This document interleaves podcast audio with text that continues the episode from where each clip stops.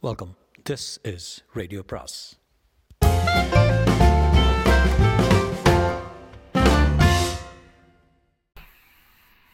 அனைவருக்கும் அன்பு வணக்கம். சுஜாதாவின் மற்றொரு சிறுகதை சிறுகதையின் பேர் மறுவாழ்வு மறுவாழ்வு.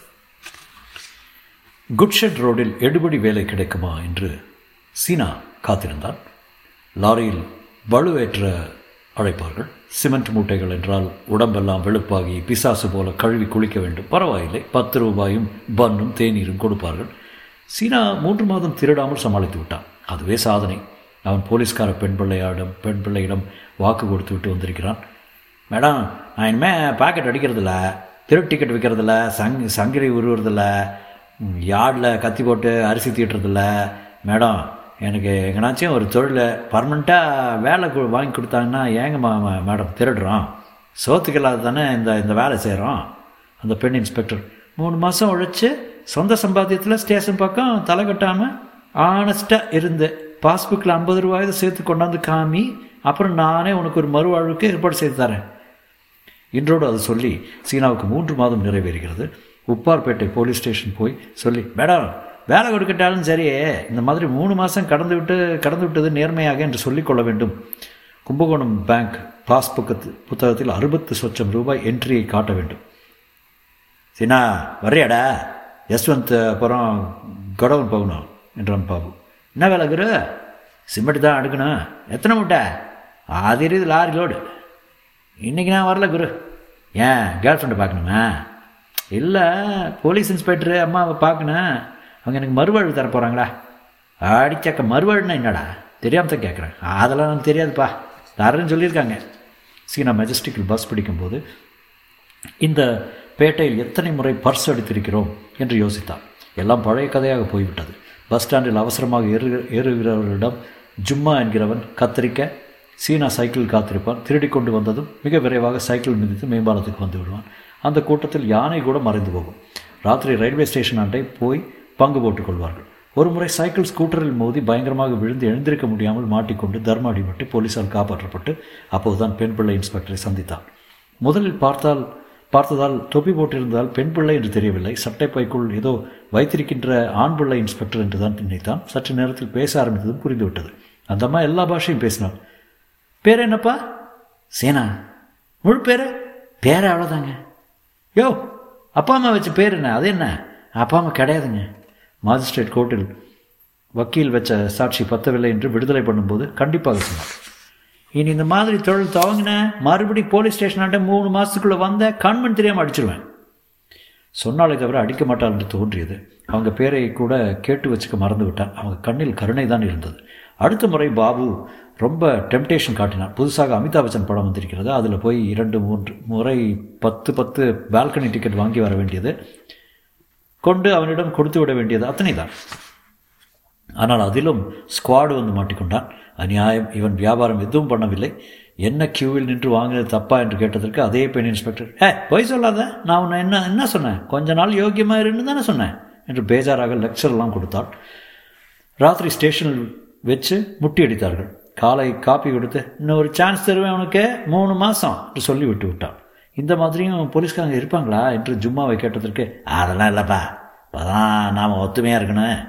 நம்ம கூட்டத்தில் யார் யார் என்னென்ன வேலை செய்கிறாங்கன்னு தகவல் கேட்டு வச்சுக்கிறது உங்ககிட்ட நைஸாக பேசுகிறாங்க மறுவாழ்வது மயிராவது என்றான். இருந்தும் என்னவோ மனசு மாறிவிட்டது. மேலும் ஒன்று ஒன்று ரெண்டு கூலி வேலைகளும் பிஹெச்எல்லில் கேஷுவல் புல்சதுக்கு வேலையும் கிடைக்க மூன்று மாதம் கடத்தி விட்டான். உப்பார்பட்டை போலீஸ் நிலை- நிலையத்தில் திருட்டு. சைக்கிள்கள் துருப்பிடித்த ஓரத்தில் இருந்தன. ஒரு சின்ன பையன் பெட்டி திருடுபவன் தோளில் துண்டு போர்த்தி தூக்கம் இல்லாமல் துக்கம் இல்லாமல் அழுது கொண்டிருக்க ரைட்டரிடம் போய் இன்ஸ்பெக்டர் அம்மாவை பார்க்கணுங்க வர சொல்லியிருக்காங்க. பெஞ்சில் உட்கார வருவாங்க.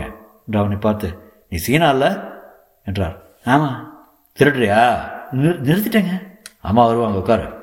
கொஞ்ச நேரம் கழித்து ஜீப்பில் வந்து இறங்கிய இன்ஸ்பெக்டர் அம்மா கொஞ்சம் அழகாக இருந்தார்கள். காக்கி சட்டை உடம்போடு பொருந்தி நெற்றியில் மிக நே லேசாக ஒரு பொட்டு இருந்தாள் சீனா தன் தலையை தள்ளி சீர்படுத்தி கொண்டு உள்ளங்கையால் முகத்தை துடைத்துக் கொண்டான்.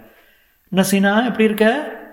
சீனா. நல்லா இருக்கேம்மா என்று பாஸ்புக்கை காட்டினான் அதை புரட்டி பார்த்து கான்ஸ்டபிளை டீ கொண்டு வர சொல்லி வெரி குட் மூணு மாதமாக திருடல தானே? இல்லைம்மா டெய்லி வேச் பண்ணாங்க. அப்புறம் குட் ஷெட் ரோட்டில் மூட்டை தூக்குனாங்க. சிட்டி மார்க்கெட்டில் டெம்போ லோடு அடித்தேங்க வெரி குட் வெரி குட் என்று ஃபோனை எடுத்து நான் கல்பனா மாத்தாடு மாத்தாடுவது ராகவேந்திர தாரா? என்று யாரையோ கேட்டான். அம்மா வரட்டுங்களா? ஏ இருச்சினா உனக்கு ஒரு பரிசு தரப்போகிறேன் என்றான். அரை மணியாக ஒரு மணியாக உட்கார்ந்திருந்தான். பல பேர் வந்து போனார்கள். சீனா பெஞ்சில் உட்கார்ந்தவரை தூங்கிவிட்டான். சீனா சீனா என்று அவனை எழுப்பி. எங்கள் கூட ஜீப்பில் வர்றியா? இவர் தான் மிஸ்டர் ராகவேந்திரா சோஷியல் ஒர்க்கரு ஆ அப்படின்னா? சமூக சேவர் சேவகர். அதாவது உம்போல சமுதாயத்தின் குற்றத்தின் விளிம்பில் இருக்கிறவங்களுக்கு மறுவாழ்வு தர்றதுக்காக சர்க்காரில் ஒரு ஸ்தாபனம் இருக்குது. நான் சொல்கிறபடி கேட்குறியா கேட்குறம்மா என்றான். சீனா உனக்கு கல்யாணம் செய்து வைக்க போகிறேன் சரிங்க என்றான் புரியாமல். ஜீப்பில் இருவரும் ஆங்கிலத்தில் பேசிக்கொண்டு செல்ல சீனாவை அவர்கள் ஊருக்கு வெளியே ஒரு ஆசிரமம் இல்லம் போல இருந்தது. அதில் போய் போய் சிமெண்ட் கலரில் அங்கி அணிந்திருந்த வயசான வெள்ளைக்கார கிறிஸ்தவ அம்மாவிடம் திஸ் இஸ் சீனா என்ற அவனை அறிமுகப்படுத்த வெள்ளைக்கார அம்மா அவனை வாழ்த்தினான் சம்பங்கி சம்பங்கி என்று இன்ஸ்பெக்டர் கூப்பிட எப்படி இருக்கிறார்கள்? நான் கொண்டு வந்து சேர்த்த பெண்கள் எல்லாம் என்கிற மாதிரி கேட்க அந்த இடம் பூக்கள் தரையில் இறைந்து ரொம்ப அமைதியாக இருந்தது. அம்மா என்ன செய்ய போகிறீங்க கல்யாணம் சொன்னீங்க? புரியலைங்க. சீனா வர்ற வெள்ளிக்கிழமை இருபத்தஞ்சி பொண்ணுங்களுக்கு கல்யாணம் செய்து வைக்க போகிறோம் அவங்களாம் இந்த இல்லத்தில் நாங்கள் சேர்த்தவங்க. அதில் ஒரு பொண்ணு உனக்கு. என்ன விழிக்கிற? கல்யாணம் நிஜமாவே தாலி கட்டி மொய் எழுதி ஆமாம் மந்திரி வர்றாரு. தலா முந்நூறுரூபா பணம் கொடுப்போம். சீலை வேட்டி தாலி எல்லாம் டிபார்ட்மெண்ட் செலவுலையே. அவனுக்கு குழப்பமாக இருக்க சம்பங்கி என்கிற பெண் வந்து எல்லாரையும் பார்த்தாள். பத்தொன்பது வயசு உத்தேசமாக இருந்தாலும் பாவாடை தாவணி போட்டிருந்தாள். சம்பங்கி இதுதான் சீனா அவன் புருஷன். அவள் அவனை நிமிர்ந்து பார்த்து கல்யாணமா? எனக்கா? ஆமாம் உனக்கு தான் ஷீலா ஷீலாக்காக்கு? அவளுக்கும் தான் மொத்தம் இருபத்தஞ்சு கல்யாணம். சரியாக பார்த்து வச்சுக்க இதான் புருஷன். இவன் பக்கத்தில் போய் நிற்கணும் ஆ? ஃபங்க்ஷனில் ஆள் மாறாட்டம் பண்ணிடாத அவங்களுக்கு இஷ்டமாக கேளுங்க. சீனா சொல்லு. என்னங்க? சம்பங்கியை பார்த்து கொண்டே கேட்டான். இந்த பொண்ணை கட்டிக்க உனக்கு இஷ்டம் தானே? பிரமிப்பாக இருந்தது. எனக்கா? இந்த பெண்ணா? சீனா அவளையே பார்த்து கொண்டிருந்தான். பச்சை ரவிக்கை மேல் வெள்ளை தாவணியும் குங்கும கலர் பாவாடையும் காங்கிரஸ் கொடி போல் இருந்தது. ரிப்பன் வைத்து பின்னியிருந்தால் பயமில்லாமல் அவனை பார்த்தாள். கண்கள் துருதுரு என்று அலைந்தன. ராகவேந்திரா அதெல்லாம் சரியாயிடும் சீனா. யுவர் லக்கி ஆ? இல்லத்தில் என்னெல்லாம் கற்று தந்து தந்திருக்காங்க தெரியுமா? தையல் நிட்டிங்க தோட்ட வேலை அப்புறம்ன்றதும் ஊறுகாய் போடுறது. சீனா சிரித்தான் சீனா இவ்வளோ கல்யாணம் கட்டிக்க இஷ்டம் தானே? உன் கண்ணே பதில் சொல்லுது. சீனா போலீஸ் இன்ஸ்பெக்டரை பார்த்து என்னங்க இது? எல்லாம் உன் நல்லதுக்கு தான் சீனா? ராகவேந்திர சார் உங்கள் கணக்கு சரி வருதில்ல? இருபத்தஞ்சு ஆயிடுச்சுல்ல? ஆமாம் தேங்க்ஸ் கல்பனா. நான் டென்ஷன் ஆகிட்டேன் வெள்ளிக்கிழமைன்னா நாள் நாளன்னைக்கு தானே ஆமாம் நாளன்னைக்கு தானுங்களே. ஆமாப்பா ஏன்? இல்லை ரொம்ப கிட்ட இருக்குதுன்னு பார்த்தேன். இருந்தா என்னவா என் ஃப்ரெண்ட்ஸுக்கிட்ட எல்லாம் கேட்கணும் சீனா நான் தான் உனக்கு உண்மையான ஃப்ரெண்டு உனக்கு நான் தீங்கு செய்வேனா? என்றாள் இன்ஸ்பெக்டர் அவளை மறுபடி பார்த்தான். சீனாவுக்கு உடம்பெல்லாம் மிதமான வெப்பம் பரவி இருந்தது. இவளை கல்யாணம் கட்டிக்கொண்டு உலகம் உள்ளவரை காப்பாற்ற வேண்டும். எல்லாம் தெம்பு வந்து விட்டது. சரிங்க. வெள்ளிக்கிழமை காலையிலேயே போலீஸ் நீல வண்டியில் வந்து அழைத்து போனார்கள். பாபு சலீம் குண்டா மூவரும் அவனுடன் வந்தார்கள். ஜெயநகரில் பெரிய ஆள் போல இருந்தது. தோரணம் எல்லாம் கட்டி கன்னடத்தில் எழுதியிருந்தார்கள். அவனுக்கு கட்டிக்க வெள்ளை வெள்ளை சட்டையும் கோடிக்கரை வேட்டியும் முண்டாசும் கொடுத்தார்கள். நெற்றியில் பொட்டிட்டார்கள். கேமராக்காரர்கள் போலீஸ்காரர்கள் எல்லாரும் நிறைய பேர் இருந்தார்கள். பெண்கள் ஒரு பக்கமாகவும் ஆண்கள் ஒரு பக்கமாகவும் எதிரெதிரையாக வரிசையாக உட்கார்ந்திருக்க இன்ஸ்பெக்டர் கல்பனா மற்ற போலீஸ் அதிகாரிகளுடன் ஊடாடி கொண்டிருக்கும் போது வந்து விசாரித்தாள். சீனா எப்படி இருக்க? என்று. அந்த பெண்கள் அனைவரும் மஞ்சள் நிற புடவை ரவிக்கை அணிந்து திரு திருப்பதி கும்பல் போல இருந்தார்கள். அதில் சம்பங்கியை சரியாக கண்டுபிடிக்க முடியவில்லை. கண்ணால் தேடும்போது சம்பங்கி தான் அவனை பார்த்து ஆம் என்று கண் சுமிட்டினாள். சீனாவுக்கு அதுவே ரொம்ப பிடித்திருந்தது. அதான் பொண்ணு பாபு அதான் பொண்ணு என்றான் எல்லாம் மஞ்ச புடவையாக இருக்குதே. எனக்கு தெரியுது அடையாளம். என்ன வெறு சூடாயிட்ட? தேன் குடிச்ச நரி மாதிரி ஆ? பாபு உண்மையிலே அதிர்ஷ்டக்காரன் பாபு. நாதசுரம் எல்லாம் இருந்தது. மாலை கன்னட நியூஸ் டிவியில் வரப்போகிறது என்று அவர்கள் படம் பிடித்தார்கள். ராகவேந்திரா கன்னடத்தில் நிறைய பேசினார்.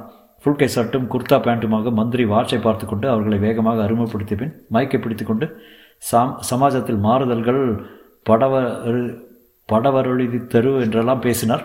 சம்பங்கி அவன் எதிரே நின்று அவனை கண்கொட்டாமல் பார்த்து கொண்டிருக்க அவள் கையை பிடித்த போது சீனாவிடம் அல்ல ஏன் நடுங்குது கையே? என்றான். ஏன் ரொம்ப அழகாக இருக்க. என்றான் சன்னமாக ஒரே சமயத்தில் தாலி கட்டும்போது பத்திரிகைக்காரர்கள் அத்தனை பேரும் ஃபோட்டோ எடுத்தார்கள். பத்தரை மணிக்குள் எல்லாம் முடிந்து போய் மேசையில் உட்கார்ந்து கொண்டு சிரோட்டியில் எல்லாம் போட்டு சாப்பிட்டார்கள். பாபுவும் குண்டாவும் சலீம்பாயும் சாயங்காலம் கோயிலண்டை வருவதாக சொல்லிவிட்டு போய்விட்டார்கள். அந்த பெண் சம்பங்கி அவன் அருகில் வந்து நின்று கொண்டு தலையில் இருந்த பூ சுற்றலையும் நெற்றியிலிருந்த பூ சுட்டியையும் கழட்டி உன் பேர் கூட கேட்க மறந்துட்டேனே. சீனா என் பேர் சம்பங்கி. ஆ தெரியும். என்ன வேலை பார்க்குற? டெய்லி வேஜஸ் பண்ணுறேன் அப்படின்னா தினக்கூலி. எத்தனை சம்பாதிப்பேன் சில நாள் பத்து சில நாள் பதினஞ்சு கூட வரும். பத்துமா?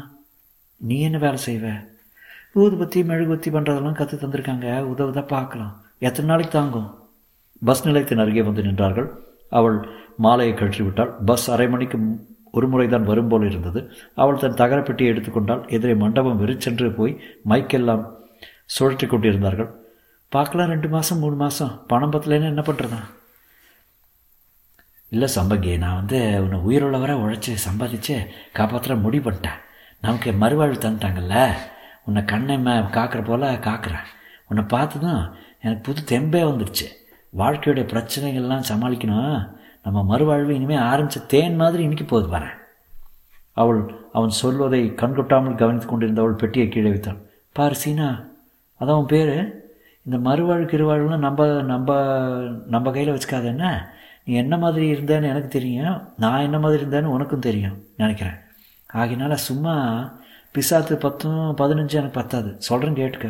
நான் இந்த கல்யாணத்துக்கு சம்மதித்தது அந்த பாடாவது இல்லத்துலேருந்து தப்பிச்சுக்கு தான் அதனால நீ கவலைப்படாத. நான் உனக்கு சம்பாதிச்சு போடுறேன். நீ உன் தொழிலுக்கு போ. நான் என் தொழிலுக்கு திரும்பி போகிறேன் இந்த மறுவாழ்வையெல்லாம் மறந்துடு என்று அவனை கைப்பிடித்து வா ஆட்டோவில் போயிடலாம் அவங்கெல்லாம் கஸ்டமருங்க காத்திருப்பாங்க. என்று அழைத்து சென்றாள் முற்றும்.